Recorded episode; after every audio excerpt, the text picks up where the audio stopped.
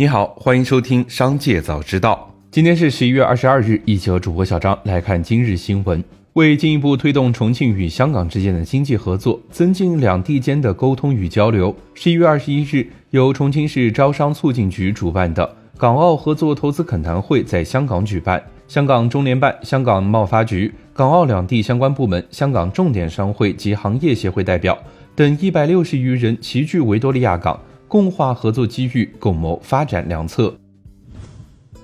十一月二十一日，港股地产股持续走高，融创扩大涨幅至 百分之二十五。十一月二十日晚间，融创中国发布公告，宣布境外债务重组各项条件已获满足，当日起正式生效。此前，融创已于今年一月先行完成了总额约一百五十四亿元的境内债重组，整体展期 三至五年。此次境外债重组的落地，意味着融创成为第一家完成境内外债务重组所有流程的大型房企。整个重组过程历时十八个月，整体化解债务约九百亿元。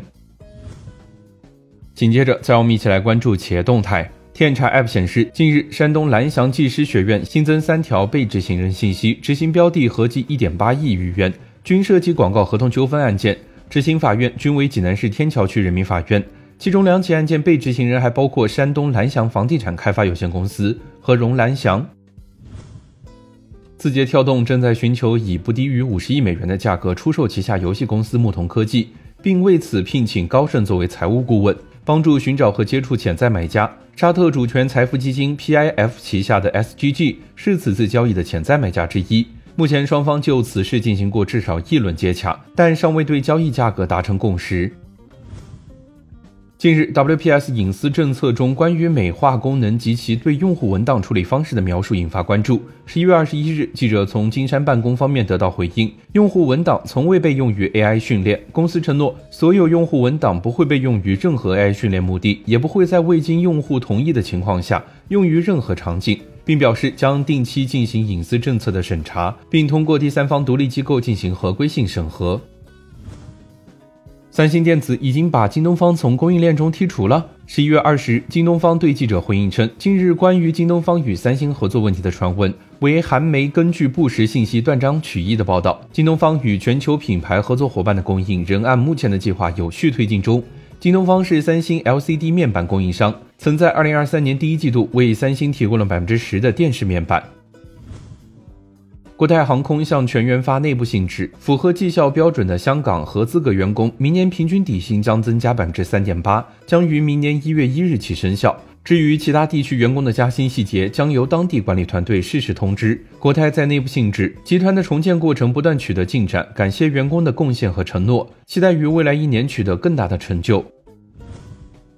紧接着，再让我们一起来关注产业消息。四季度以来，多家银行进入年终信贷投放工作冲刺阶段。记者了解到，多家银行今年信贷投放总量适度增加，科技创新、绿色金融、制造业、普惠金融、乡村振兴、民营经济等领域仍然是银行业信贷支持的重点。多家银行表示，在信贷总量有望保持稳定增长情况下，信贷投放将继续向实体经济重点领域和薄弱环节倾斜，为明年开门红工作打好基础。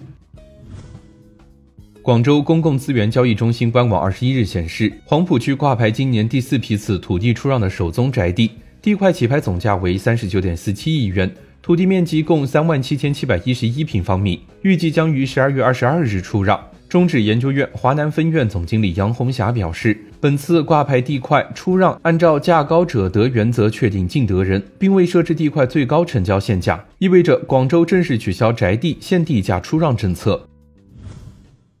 据证券日报消息，短剧生态正在迎来强监管。近日，抖音、微信、快手三大短视频平台积极响应国家广播电视总局对网络微短剧行业生态的规范管理工作，接连出手封禁了大批违规发布微短剧的账号。支持养老第二支柱的养老金产品市场即将迎来重大变革。近日，多家养老金产品管理人收到人力资源社会保障部下发的关于加强年金养老金产品规范管理的意见。据业内人士透露，征求意见稿对养老金产品投资非标资产进行了严格限定，这将对养老金产品市场产生深远影响。